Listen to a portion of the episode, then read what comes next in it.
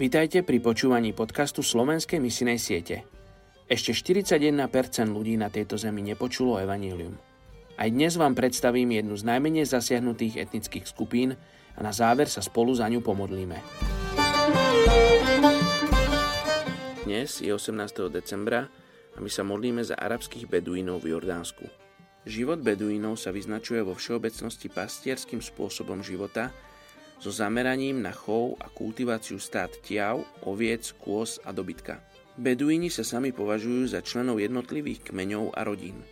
Spoločenské triedy sa rozdielujú na základe príslušnosti k predkom a povolaniu.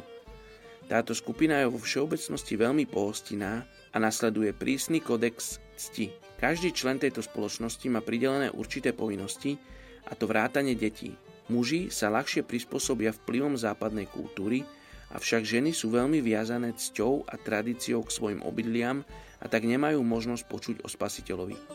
K dnešnému dňu nie sú známe žiadne zmienky o kresťanov medzi takmer 1,5 miliónov arabských beduínov v Jordánsku. Poďte sa spolu so mnou modliť za etnickú skupinu arabských beduínov v Jordánsku.